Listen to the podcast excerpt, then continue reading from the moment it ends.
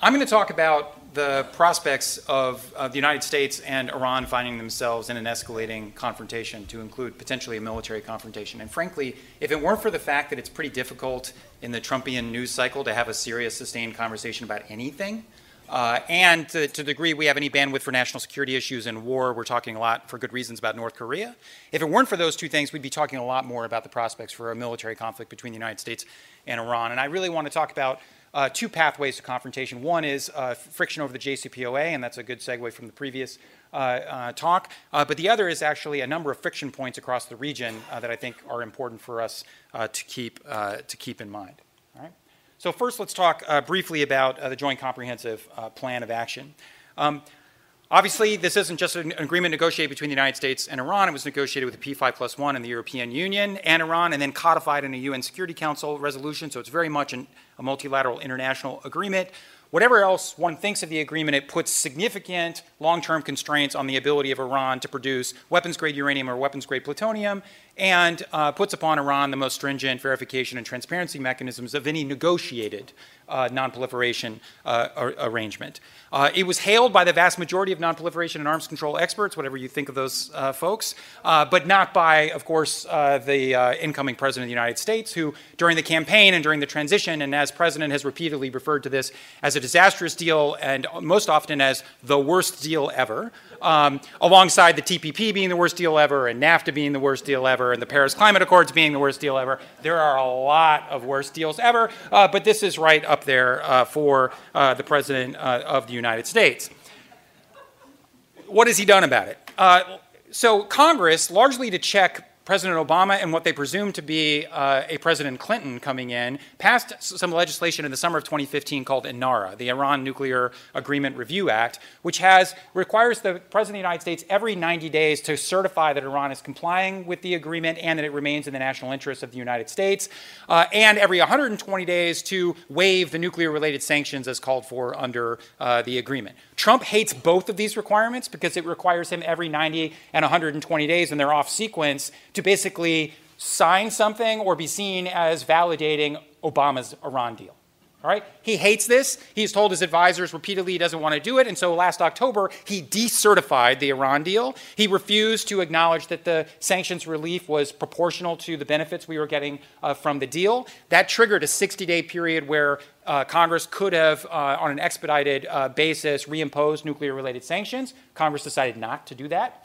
Uh, next up was a decision by Trump in January of this year as to whether to re-waive the sanctions. Uh, and the president basically said, I will do it, but this is the last time. That unless Congress and the Europeans work together to fix the deal, I will kill it. I'll walk away uh, from our obligations uh, under the deal. By the way, that next that that clock is ticking. Uh, the next uh, sanctions waivers are due on May 12th, which, uh, for those of you who are pay attention to the Middle East, is also the day of the Iraqi elections. So it's going to be Going to be awesome. And, and two days later, we open the uh, embassy in Jerusalem. Awesome. And the day after that, it's Ramadan. Awesome. Uh, so it's going to be a great time uh, in the Middle East in May. Uh, stay in, in, in, in and around Palo Alto, is my recommendation. Uh, in any case, what Trump wants Congress and Europe to fix are three big issues that he calls disastrous flaws with the agreement.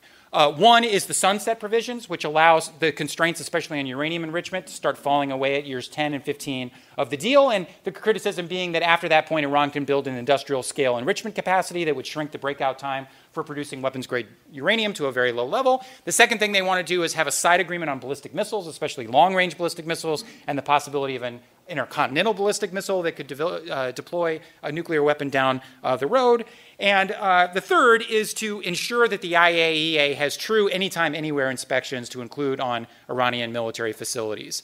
Um, Essentially, I think the Europeans and the State Department are trying to work around the president to do the bare minimum that would allow the president a face saving measure to continue to waive the sanctions. It's going to be really tough for them to get there. I think they can probably get an agreement on missiles of some kind. Uh, they may be able to get an agreement that basically says the IAEA should be able to go wherever the IAEA wants, which they're allowed to do under the JCPOA anyway, and maybe that's a fudge factor that can get slipped by the president.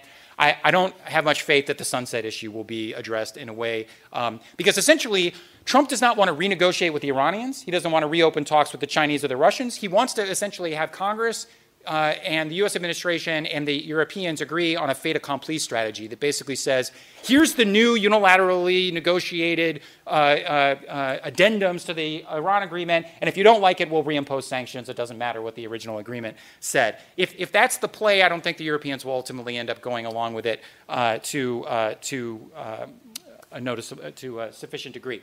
So that means we're approaching, I think, a train wreck on the JCPOA. I hope not, but I think we could be. Then the question is, what does Iran do? Iran has essentially signaled, I think for the reasons that you just heard, that they'll stick with the deal as long as they continue to get benefits of the deal, which largely means the rest of the right, P5 so plus. That's not good. All right.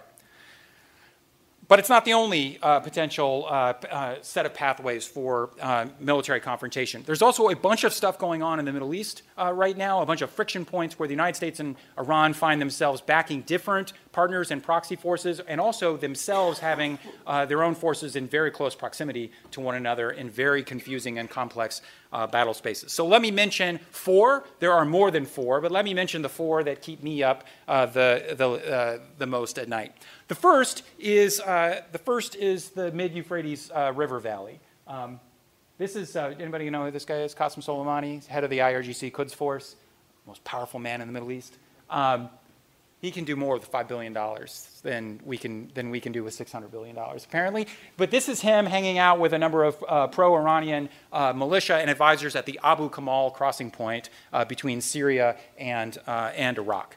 Uh, essentially, about 98% of the territory that ISIS used to control in Iraq and Syria has now been taken back. The territorial caliphate has been smashed, but the 2% of it is all here in the mid Euphrates River Valley between Deir ez-Zor, which is about here, and the Abu Kamal uh, border crossing.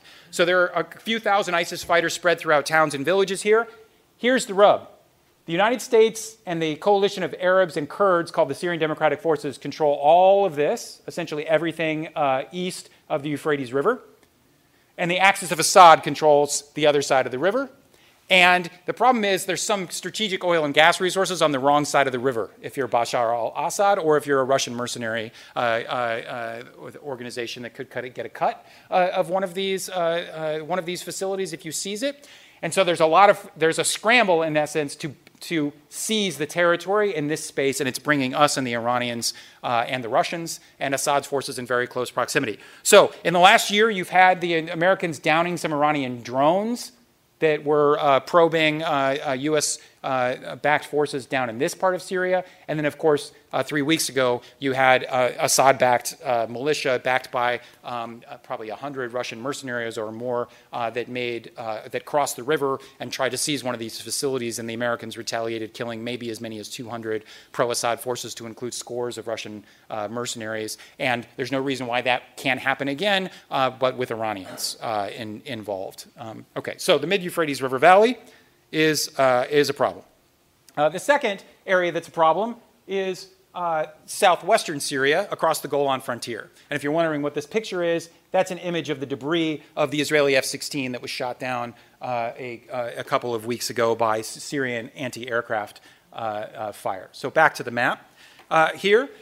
essentially, what the Israelis and, and the Trump administration, I think for good reason, worry about is the degree to which Iran has been able to set up camp and deepen its tentacles all across Syria as a consequence of the support they provided Assad during the war. All of these red dots are Iranian facilities or bases at which Iran or its proxy forces have uh, forces inside of, of Syria. By the way, uh, the Syrian, the drone uh, that was launched uh, uh, essentially uh, came from here. Um, so about uh, two weeks ago, uh, the Iranians sent a, a, drone into Israeli airspace. According to reports, this was a reverse engineered American drone. You might remember uh, in 2011, the Iranians captured a, da- a downed uh, American uh, drone. They apparently re- reverse engineered the stealth drone, but it turns out not to have been very stealthy when they did it. Uh, and so the Israelis shot the drone down the Israelis then retaliated by going all the way into central Syria and bombing the Iranian base from which the drone came there. As the F 16s were coming home, an Israeli jet was shot out of the sky by a Syrian air defense system in southern uh, Syria. It crashed in northern uh, Israel. The Israelis then retaliated by hitting about a dozen targets, about four air defense batteries from the Syrians, and another four Iranian targets uh, uh, uh on, the, on the Syrian side. Uh, so things got real. Uh, things only calmed down largely because Vladimir Putin called Bibi Netanyahu and told him to stand down and that they would work on, uh, on settling things down. And then I think because uh, ultimately the Israelis and the Iranians both have reasons to be somewhat restrained. The Iranians because they don't want to drag the Israelis in and topple Assad at the very moment where it looks like Assad's going to win the civil war. And the Israelis because they don't want a war across their entire northern front that would essentially paralyze the Israeli economy, given the hundreds of thousands of rockets uh, that Hezbollah in Lebanon and uh, Iranian forces in Syria can launch and hit infrastructure all throughout Israel. So there's a degree of mutually assured destruction, but it's very tense. And I don't know how many of you were at the Munich Security Conference, uh, but Bibi Netanyahu loves props. Uh, did not bring a cartoon, Wile E. Coyote cartoon bomb this time, but he did ping, bring a piece of the Iranian drone, right? And he held it up and he stared at Javad Zarif, and he said, Do you recognize this? You should. It's yours. Go back and tell your tyrant masters in Tehran don't screw with us. Don't test Israel's resolve. And if you hit us again, we're not just going to hit you back in Syria, we'll hit Iran.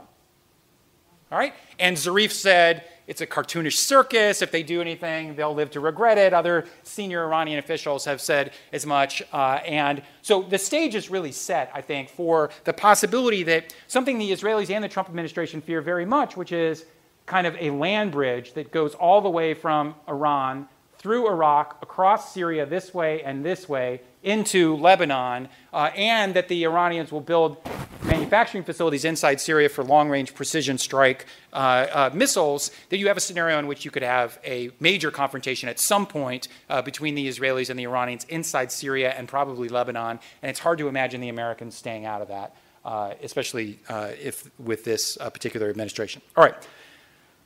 These aren't the only places where stuff could get real, of course. the other place that I think is worth keeping in mind is Iraq. So ISIS has essentially been defeated in Iraq. There are currently eight or 9,000 American soldiers, uh, airmen, uh, Marines, uh, uh and sailors inside uh, Iraq. Um, that'll probably be cut in half in the, in the coming months. But they are surrounded by about 100,000 Shia militia, about 30,000 of which are wholly owned subsidiaries of the IRGC. Uh, to include groups like Kata'ib Hezbollah and Asayb al-Haq and the Badr organization and, and some others. And there's a real possibility that two things could create uh, uh, clashes between uh, the United States and Iranian forces inside Iraq. One is if something happens elsewhere in the region, especially in Syria, the Iranians could easily retaliate horizontally by going after American forces uh, inside Iraq. They haven't done that since the ISIS campaign kicked off. They used to do it all the time during the American occupation of Iraq following uh, the invasion. They could easily turn the rockets teams back on, the roadside bombs back on. The other thing that could trigger it is if the Trump administration pushes the Abadi government too hard, too fast on demobilizing the popular mobilization forces, the Shia militia, and the Iranians may decide that they want to remind the Americans they have leverage too. Right? And so that's a problem, especially because if Americans start dying in Iraq at the hands of Iranians, then there's a real uh, incentive for the Trump administration to push back. And I'll give you a sobering example of that in a moment. Last but not least, uh, in terms of flashpoints, is Yemen the brutal uh, civil war that's been going on there since late, 19, uh, late uh, 2014 when the Houthis took over Sana'a, and then the next couple months they took over the rest of the country. Uh, and the Saudis and the Emiratis have been prosecuting a pretty brutal air campaign uh, against uh, the Houthi led government in Yemen. About 10,000 civilians at least have been killed. it's also a public health disaster. At least a million people are suffering from cholera. Seven million people are on the brink of famine. It's a really, really terrible uh, uh, situation. Uh, but it's also a situation in which the Iranians are probably providing the Houthis long range strategic systems to include more accurate ballistic missiles. And you see Nikki Haley here standing at the Defense Intelligence Agency in front of a Iranian provided, allegedly, uh, I believe it probably was Iranian provided, uh, ballistic missile that the Houthis launched at the airport in Riyadh that either crashed or was shot down. It's unclear why it didn't hit uh, the target. But I think that there's a real possibility that if the, uh, uh, the Houthis continue to launch these systems and actually hit a populated area and kill a lot of people or a major piece of infrastructure in Saudi, uh, that you could see the Saudis themselves taking a shot at the Iranians with all of that uh, American kit they've bought uh, in recent years, or the Trump administration being dragged in. All right. These are not the only flashpoints. There's a lot of flashpoints at sea, especially in the Strait of Hormuz and the Bab el Mandab and other sea lanes where the American Navy and the IRGC Navy operate in close uh, proximity, so stuff could happen. I want to end, though, by saying that the things that keeps me up the most is if you have all of these friction points, accidents happen. People can get killed. It's a compli- there's a lot of fog uh, of war and a lot of friction. And if stuff does start to go sideways between the United States and Iran, there are two things about the Trump administration that make a war a lot more likely than was the case under the Obama administration. The first one is Obama didn't want a war with Iran. Right? So let me give you uh, an, an example. In 2011, when I was the Deputy Assistant Secretary of Defense at the Middle East, as we were drawing down the rest of our forces, we had a really bad month uh, in the May June uh, timeframe where we lost about a dozen soldiers from Iranian backed rocket teams that were hitting our bases as our troops were leaving. We hadn't been taking casualties in months, and now suddenly we took a lot. And so Central Command came to Obama and said, We have two options. Okay? Option one is that we launch Tomahawk cruise missiles into Iran to hit munitions factories, training facilities right on the other side of the Iran Iraq border. Option two is that we authorize our special operations forces to go knock on some doors inside Iraq to go after the rocket teams. CENTCOM was uh, recommending option one Tomahawks into Iran. Do you know who the CENTCOM commander was at the time? Mattis. Jim Mattis. Obama overruled Mattis uh, and decided to authorize special operations forces to go after the Iraqis uh, inside, uh, inside of Iraq. Um, you, look, there's a lot of disagreements within the Trump administration, but they are universally hawkish on Iran. And uh, if McMaster is replaced by somebody like John Bolton, it's going to get even worse. Um, but this is an area where I think some of the restraint that the adults in the room have had in the, in the Trump administration may fall away if blood is actually shed. Point number two, and then I'll sit down, is that there are, there are no sustained channels of communication between the high level leadership in Washington and Tehran. Let me give you another example. All right? In mid January of 2016, right, right before the Iran nuclear deal actually started to go into effect, you'll recall that about a dozen U.S. sailors drifted into Iranian waters and were swept up by the IRGC Navy. John Kerry called Zarif half a dozen times in a 24 hour period, and those guys were returned without a shot fired. All right? Raise your hand if you think if the exact same incident happened tomorrow, it would end without a shot fired. There's a technical term for that? No frickin' way. All right? There are no channels of direct communication between the Trump administration and the Iranians at the highest level to calm down military tensions and prevent an incident from escalating. Instead, you have folks who are likely to engage manhood on both sides. And you also have domestic political incentives on both sides. Uh, and especially as the investigation gets closer to Trump, frankly, um, I worry about some wag the dog uh, uh, concerns as well. So I will end where I started, which is this is a space we should be very worried about. And the fact that we aren't more worried about it is a symptom not of that I'm, that I'm wrong, maybe I'm wrong, but more because we're just distracted by a thousand other things that seem uh, uh, crazy and that we should uh, worry about them. But this is a space we should watch very, very closely. Thank you.